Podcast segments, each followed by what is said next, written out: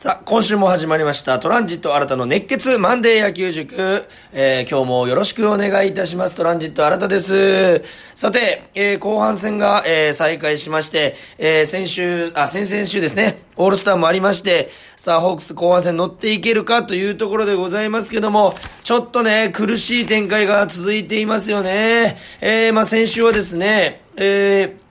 結果的には、えー、日本ハム戦1勝もすることができず2敗1分け、えー、そして楽天戦は3連勝をかけていったんですけども、えー、2勝1敗ということで、結果的には2勝3敗1分けということ、形で負け越しという形になってしまいました。ちょっとね、あの、開幕ダッシュを決めてからね、なかなか勝ち越しを、えー、勝ち星をね、増やすことができずに、なかなか、勝率5割の、えー、状態、もしくは5割下回る状態がね、えー、続いているという中で、どうにか、えー、まあ、ライオンズがね、抜け出しているので、そこについていきたいな、といったような、えー、試合が続いております。えー、皆さんはね、あのー、ここで、えー、説明させてもらっている通り、えー、ホークスどうやったら勝っていけるかというところに注目してね、あの、試合を見てもらっていると思いますが、今日もそちらへ、えー、そこら辺はですね、しっかり解説していきたいと思います。えー、そして今日もですね、プレゼント、えー、キャンペーン、うん、先々週、先週に引き続き今週も夏休みスペシャルとしてやっております。チケットのプレゼントがあります。えー、9月、えー、7日水曜日のホークス対楽天の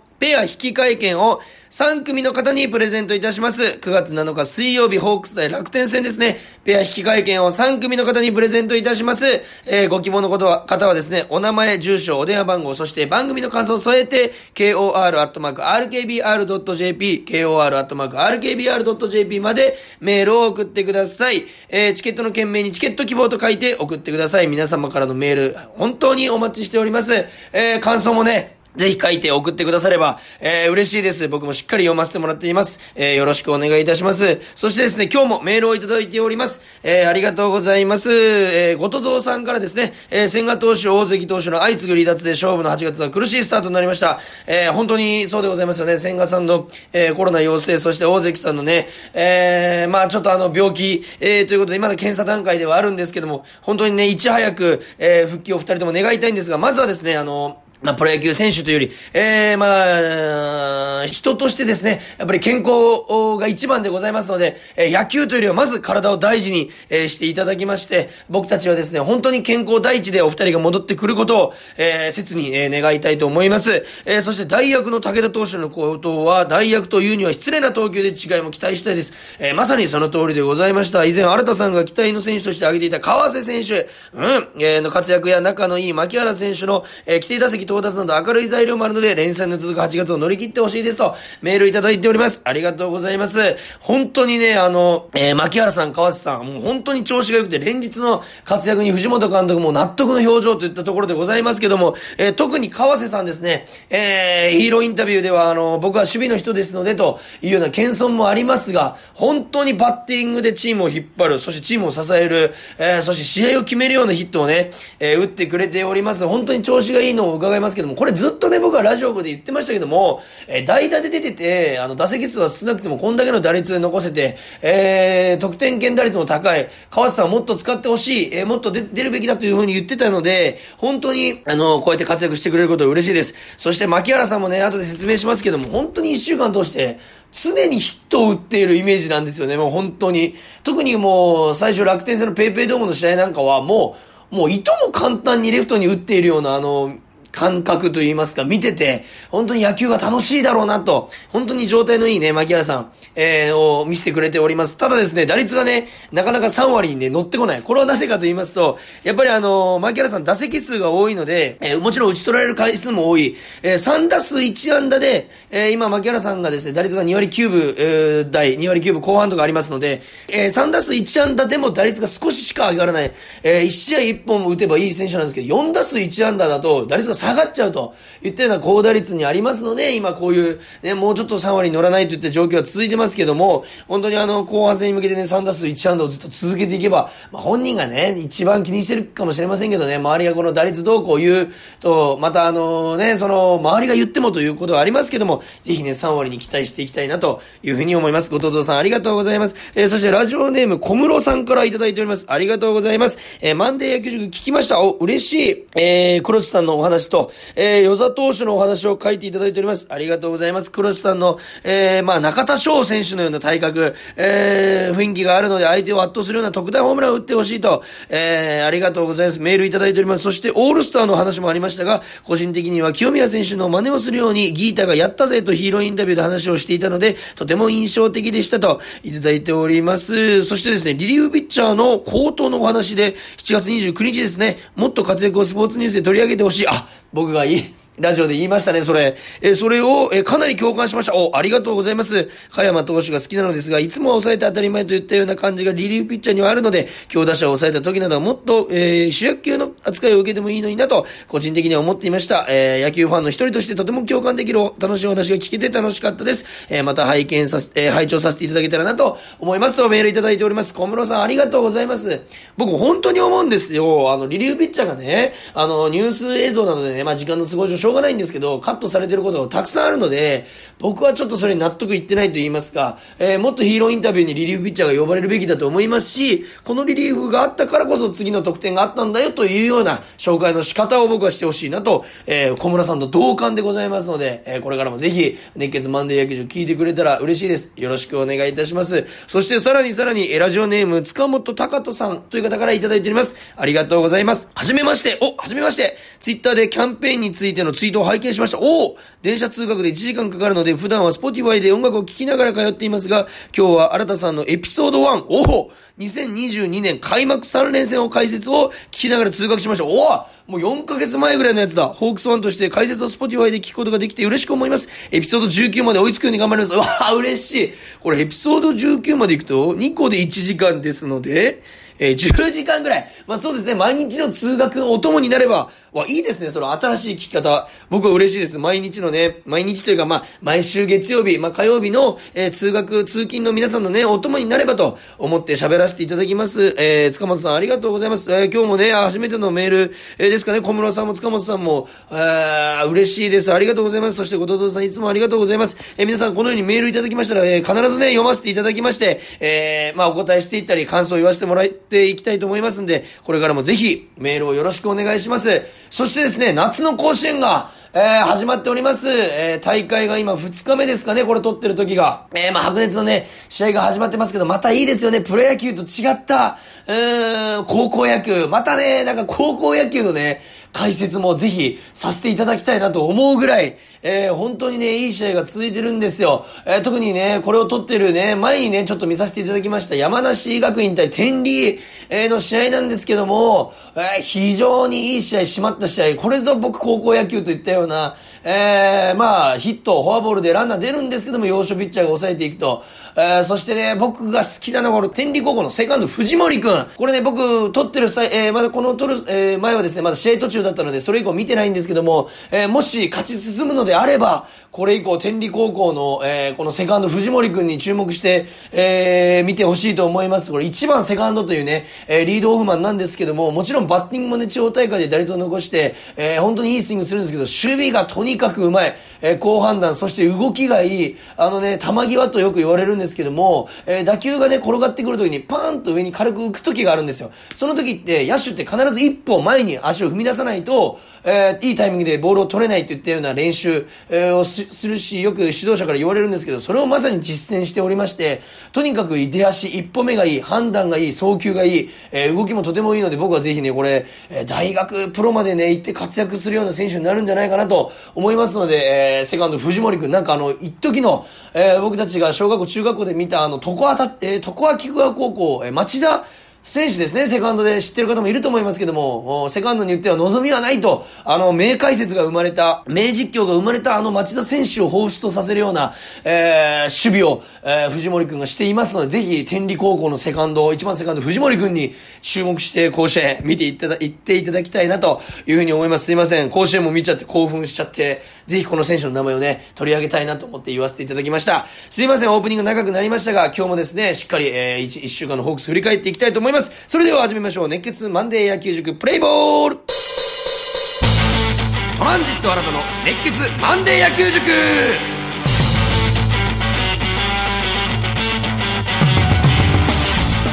それでは振り返っていきたいと思います。まずですね、8月2日のえー、3連戦初戦ですね、対日本ハム戦旭川で行われた試合なんですけども、まあ、5対6と、敗れてしまいました先発石川さんがですね、6回7安打6失点。ということで、す、えー、べ、ての得点を、えー、ホームランで取られたのかな？ホームラン3本。えー、まあちょっとですね、球が、まあ打たれた球が甘くいっちゃってたというところもございますし、えー、あ、失礼しました。すべての得点がホームランではない、えー、途中でショートゴロの間に1点というのもありましたけども、えー、3本のホームランを打たれてしまった。というところで、まあね、打たれた球は、まあ、その、球威がないわけではないんですけども、スタンドまで飛ばされた、えー、まあ、日ハム打線がね、うまく捉えたというところもあるんですけども、特にですね、僕が気になったのは、6回裏の氷、えー、さんがですね、えー、ツーアウト三塁だったかなあれは、えー、っとですね、ツーランを打たれてしまうんですよ。おーですね、ツーアウト三塁ですね。えー、そこでホームランを打たれてしまうんですけども、そこを甘いスライダーがね、ノースリーから行ってしまって、ノースリーから相手が振ってきて、まあ、ツーランホームランを打たれてしまうと。えー、そのシーンなんですけども、初球をですね、なんかわざと外したボール球から入ったんですね。えー、それがなんでそうなったんだろうというのは僕非常に気になりまして、そこからちょっとね、テンポを崩して、ノースリーまで行っちゃって、結局僕はもう勝負しないでいいと思ったんですね。一塁空いてますし、えー、ノースリーという悪いカウントで勝負されたら、えー、勝負するときついですし、まあここね、この6回裏の得点、特に、えー、4対3と接点、えー、接戦でしたので、えー、1点を必ず取られちゃいけないので、まあフォアボールでもよかったかなと思いいながら見てたんですけども、あスライダーが真ん中に行ってしまってスタンドまで運ばれると。まあ打った氷さんもあっぱれなんですけども、ちょっとね、配球と、まあ、真ん中に行っちゃったというところが残念だったなというふうに思います。えー、この試合ですね、6対5と1点差で負けてしまうんですけど、ホークス2回、3回、4回1点ずつ、7回、8回1点ずつと、とにかく打線をね、最後まで諦めずに行っていた。だからこそ、えー、6回裏の2点がかなり痛かったなと、えー、まあ、たらればですけど、それがなければ5対4、まあどうなってたかわかりませんけど、そういう展開も予想されましたので、えー、まあね、こういう試合を見るとやっぱり、えー、守備はできるだけ1点でも少なく、バッティングは1点でも多く、とにかく取れる時に多く取って、えー、与えない時は絶対与えないと。たとえ10対1で勝ったとしても1点も与えないということが大事なんだなというふうに感じた試合でございました。えー、この試合日本ハムがですね、ヒット7本、ホークスがヒット7本、ただ日本ハムが、えー、エラー3つということで実質ホークスは10本、ヒットを打ったことと同じことになるんですね。しかもエラーはもっとリズムを崩しますし、えー、もっとね、優位にね、試合を進められてもよかったんじゃないかなというふうに思いました。えー、まあエラーがね、失点につながる。よく日本ハムからすると3エラーもして、えー、負けなかったなといったような試合になったんではないかなというふうに思います。えー、続いて8月3日水曜日1対5ということで、5対1、4点差で負けてしまいました。負け投手東山さん7回3安打3失点。まあ3安打3失点。ですので、えー、まあまあ最低の限度のね、えー、仕事は果たしたと言っていいですし、まあ3安打しか打たれてない、まあ104球でまとめたといえばそうなんですけども打線がね、ちょっと振るわなかったという試合でございました。えー、まあ特に気になったのはですね、アルカンタラさんですね、相手の、ね、バッターなんですけども、本当に東山さんとの相性がいいんですね。アルカンタラさんからしたら、えー、すいません、めちゃくちゃ噛みそうになるんですよね。いつもアルカンタラさんの名前するときに。えー、この日ですね、名前言うときに噛みそうになるんですけども、えー、5番、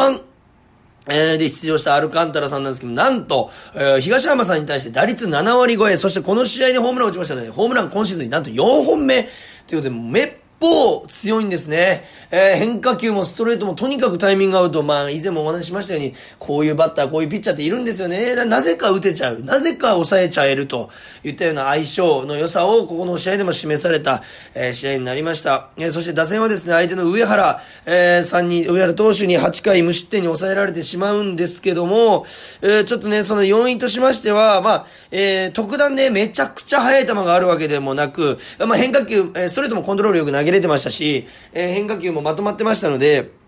で、球数も8回100球、101球ということで、かなりね、抑えれて、とにかく上原さんがいいピッチング、ストライクゾーンでまとめてきた。だからこそ、ホークス陣のバッターはストライクゾーンに来てるので、あ、これ打てるぞと。えー、まあ、言い方悪いですけど、いつでも打てるぞと。えー、ランナーが出れば返せるぞという感じだったんではないかなというふうに思います。すると結果的に上原さんがそこをうまくついて打たせて取って、えー、無失点に抑えられたと。えー、これ野球経験した方はわかると思うんですけど、打てると思った時こそ、打てないと1、2、3回、4回ぐらいで打てないと、えー、ちょっとね、打席、えー、打順というか、まあ、バッター陣が慌て出すんですね。えー、それを言ったような試合になったのではないかなというふうに感じました。とにかくね、1点を早く、取れたらまた、試合展開は違ったのかなと。まあ、9回にね、えー、デスパイネンさんのタイムリー1点取るんですけども、えー、ちょっと及ばなかったのかな、及ばなかったのかなというふうに思います。えー、ここね、3連敗を止めたい試合だったんですけど、次の試合8月4日木曜日ですね、えー、3対3と引き分けということで約5時間、4時間57分のゲーム延長12回引き分けというふうになりましたけども、えー、これはね、実況の解説の方も次の日言ってましたけど、負けに等しい、えー、まあ、引き分けじゃないかなと、3点先制しましたので、ぜひ逃げ切りたかった、えー、という試合でございました。えー、先発はですね、レイ投手でございました。5回3安打3失点。えー、ここも3安打3失点なんですよね。98球。えー、まあ、ね、大崩れはしてないんですけども、えー、まあ3点取られちゃったと。えー、ただね、3失点に抑えているので、ここでね、まああの、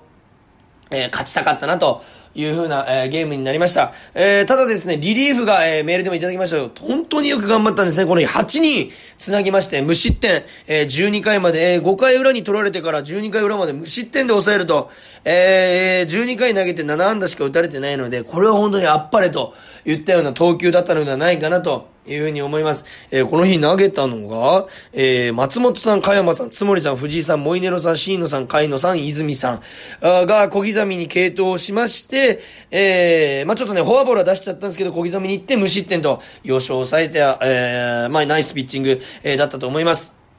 えー、打線はですね、3回表、ノーアウト満塁から牧原さん、えー、タイムリー見事なレフト前でございました。相手杉浦さんのね、スライダーをうまく捉えてライト前、えー、となりまして、まだノーアウトでチャンスが続いてたんですけども、ここで追加点を取ることができなかった。こう2点止まりになっちゃったんですね、牧原さんのタイムリーの。ここでもう1点2点取ることによって、確実にいい流れを自分たちに持ってくるといったような攻撃ができてれば引き分けにならずに済んだのではないかなと。まあ、たらればですけどね、えー、あそこで攻撃するといった試合は、えー、まあ、うまくね、ノーアウトから繋いでいって攻撃できた試合は、えー、ホークス今までものにしてきてますから、えー、それができると、いい攻撃になったのではないかな、というふうに思います。えー、まあ、楽天戦、あ、えー、まあ、日本ハムがね、えー、まあ、あの、パリーグの、えー、上位5チームの借金、えー、まあ、勝ち星を一人で借金として背負ってると、ほぼほぼ背負ってるという状況になっておりますので、まあ、日本ハムにね、これから終盤になってきて、日本ハムに負けたチームが、えー、下に落ちていくというようなシステムになってますので、今、順位的に。この2敗1分けはね、非常に痛かったんですけども、次はね、3連勝してほしいなというふうに思います。そして場所をペイペイドームに移しまして、帰ってきまして、えー、対楽天戦3連戦ですね。えー、8月5日金曜日、ここ僕、えー、現地観戦させていただきました。7対3、見事勝利しました。最近ね、僕が行った試合勝ててなかったので、えー、行けて、えー、そして勝ててよ、よかったと思います。えー、勝ち星はですね、えー、松本さんにつきました。5回投げ終わった時に、えー、松本さんが投げていたので、松本さんについたということでございます。ざいます。先発は杉山さんでございました。えー、5回途中6安打1.85球とうまくまとめてくれまして、えー、5回裏に3点取ったので、松本さんに勝ち星がついたと、えー、いうことでございます。えー、ストレートで押し付けていました、まあ、島内さんにね、ホームラン打たれてしまったんですけども、ランナー出しながらも9位で押して、えー、守備の、えー、攻守もありますし、しっかり抑えれたんじゃないかなというふうに思います。えー、打線はですね、きっちり1回裏2点、えー、そして5回裏3点、7回裏2点と、もう僕がいつも言ってる先制長押し、ダメ押しの2点、3点、2点、えー、という、えー、得点の取り方ができたのが、もう完全に勝ちにつながった一つの要因だと思います。えー、まあ、5対1からの7回表に2点取られて5対3になったんですけど、すぐさま2点を取った、甲斐さんのタイムリー2点を取ったっていうのは非常に大きかったんじゃないかなというふうに思います。しかも先制2点取ったのもタイムリー2本、えー、松田さんの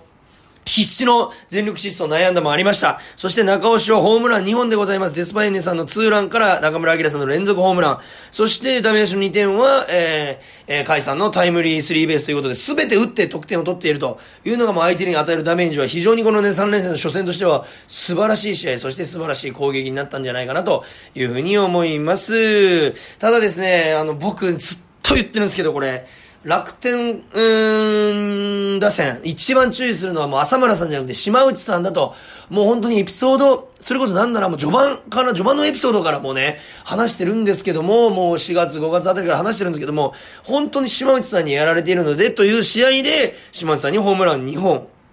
え結果的にまたね、打たれてしまいました。本当になんでそんな島内さんがいいのか、もちろん楽天の4番ですので、いいというのは分かってるんですけども、何がいいか僕から見ると、えー、強振、えー、思いっきり振りに来るところと、ミートを重視してくるところの区別がしっかりしていて、はっきりその狙いが見えるんですね。あ、今ここ島内さんは、えー、しっかり振りに来てる。いや、今ここはミートに徹していると。えそれが、えまあ、見え隠れというか見えるのが、え隠れてはいますよね。見えているのが、追い込まれてから島内さんノーステップ打法になるんですね。えそこからでもパンチ力ありますますので、ホームランが出る。この試合もノーステップから、えー、ホームラン打ったシーンもございました。えー、ただね、その追い込まれたら、えー、ミートに徹してくるといったような4番ができ始めると、やっぱ打線としても活発になってくるなというふうに思いますし、楽天打線の象徴だなというふうに思います。そして選球眼もいいですし、中距離から長距離全て打てると、お素晴らしい、えー、選手だなというふうに改めて感じました。だからこそ、ホークスのピッチャー陣、特にね、島内さんに注意してね、えー、打ち取っていってほしいなというふうに感じた試合でございました。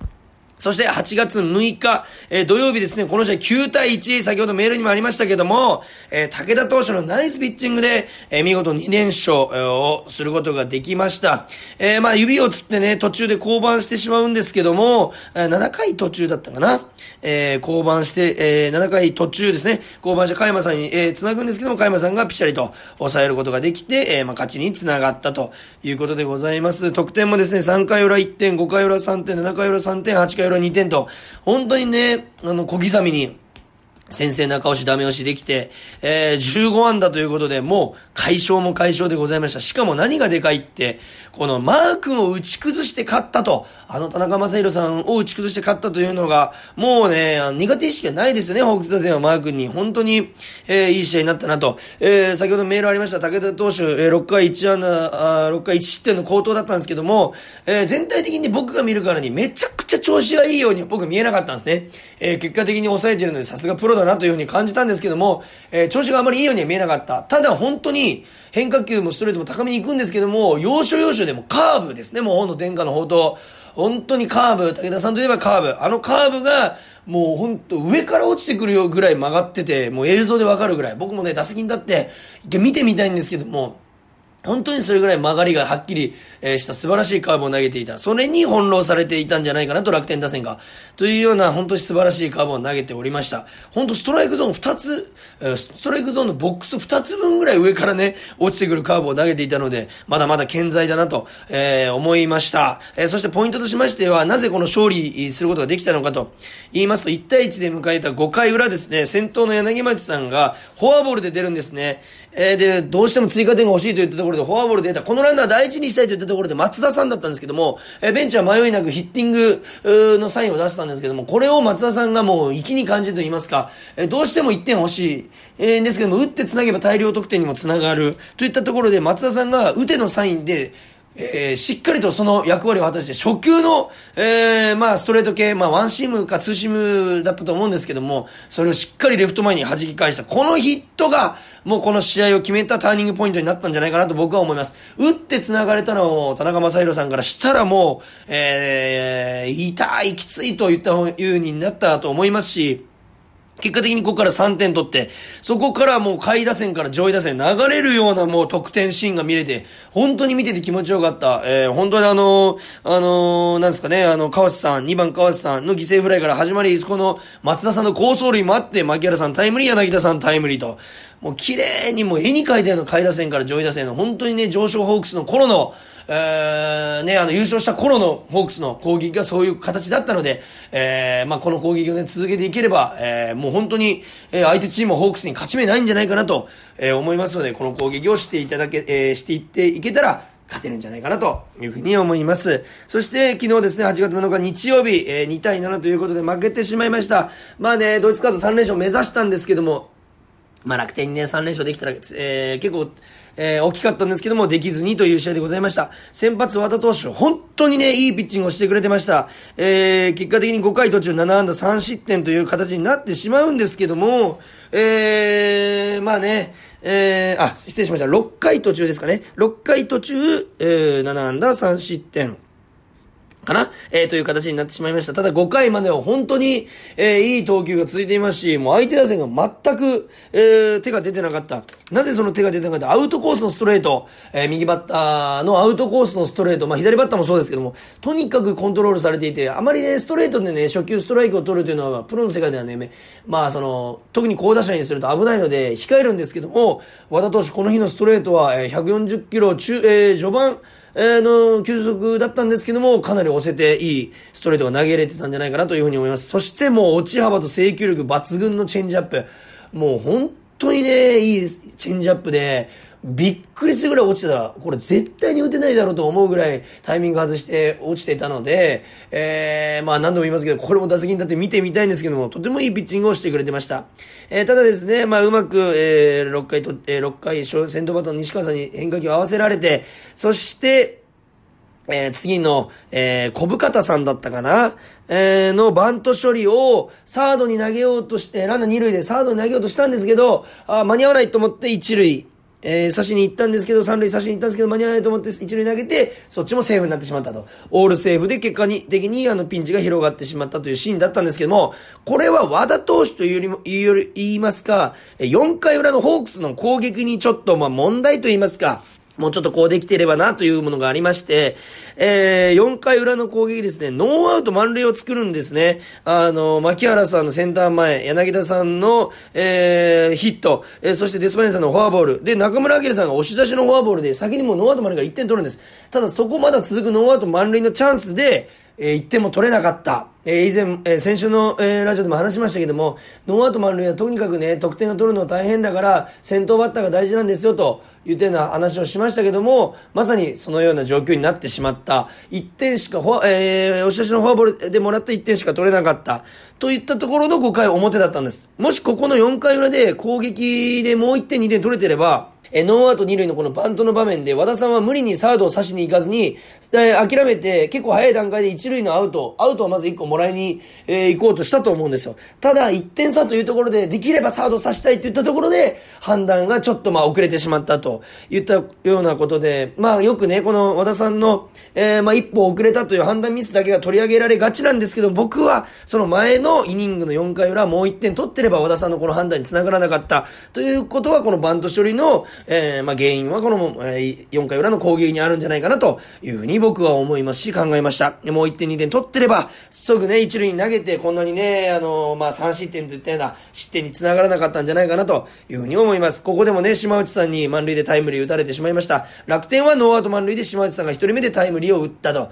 あそこから、え繋がっていって3点取られたと。いうゲームになってしまいました。えー、ただね、ノーアウト満塁という攻撃がいかに難しいかというのが分かった、えー、1週間、2週間でございました。ただね、この試合、本当に川瀬さんが、えー、結果的にどこ守ったのかな？全部。えー、僕が見た中でサードを守っておりまして、この3連戦ではサード、ショート、セカンド守ってるんですね。本当にいろんなポジションを牧原さんみたいにこなして、各ポジションでファインプレーしてるんですよ。本当に運動神経、反射神経良くて、どのポジションでも細かく、えー、そして柔らかく守備をこなせる素晴らしい、えー、川瀬選手の活躍で、えー、今週は乗り切ったんじゃないかなというふうに思います。こういったね、あの、レギュラーね、定着を狙ってる選手が活躍するとチームも勢いに乗りますし、これからの活躍にも期待していきたいなというふうに思います。まあ、一週間振り返って、まあね、この1、2ヶ月は、うーんと気持ちいいく一週間乗り切れたって言ったようなね、一週間がないんですけども、ホークスは上位に入れると、それだけはね、本当に好材料と言いますか、嬉しい材料でございますので、ここの順位を保ちつつ、えー、ライオンズを追っかけて、まあね、最終的に1位にいればいいだけですから、えー、ホークスファンとしてもしっかり応援していきたいなというふうに思います。そして冒頭でも話させていただきましたけども、今週も夏休みスペシャルとしてチケットのプレゼントがあります。9月7日水曜日、ホークス対楽天のペア引換券を3組の方にプレゼントいたします。ご希望の方はお名前、住所、お電話番号、そして番組の感想を添えて、kor.rkbr.jp までメールを送ってください。番組の感想も添えてくだされば嬉しいです。チケットの件名にチケット希望と書いて送ってください。皆様からのメール、本当にたくさんお待ちしております。今週も聞いてくださってありがとうございましたさて、えー今週のホークスも、えーまあ、先週からね6連戦6連戦で続いてますので長い夏そして暑い夏が続きますけども、えー皆さんもね、えーしっかり水分補給に気をつけてで選手の皆さんにも健康管理に気をつけていただいてそして甲子園で活躍している甲子園でプレーしている選手たちにも、えー健康管理には、ね、十分注意してプレーしていただいて、えー僕たちはね野球を楽しませていただだきたいなというふうに思います。それでは、えー今週もホークス頑張って6連勝を目指していきましょう、えー今日も聞いてくださりありがとうございました。ゲームセット。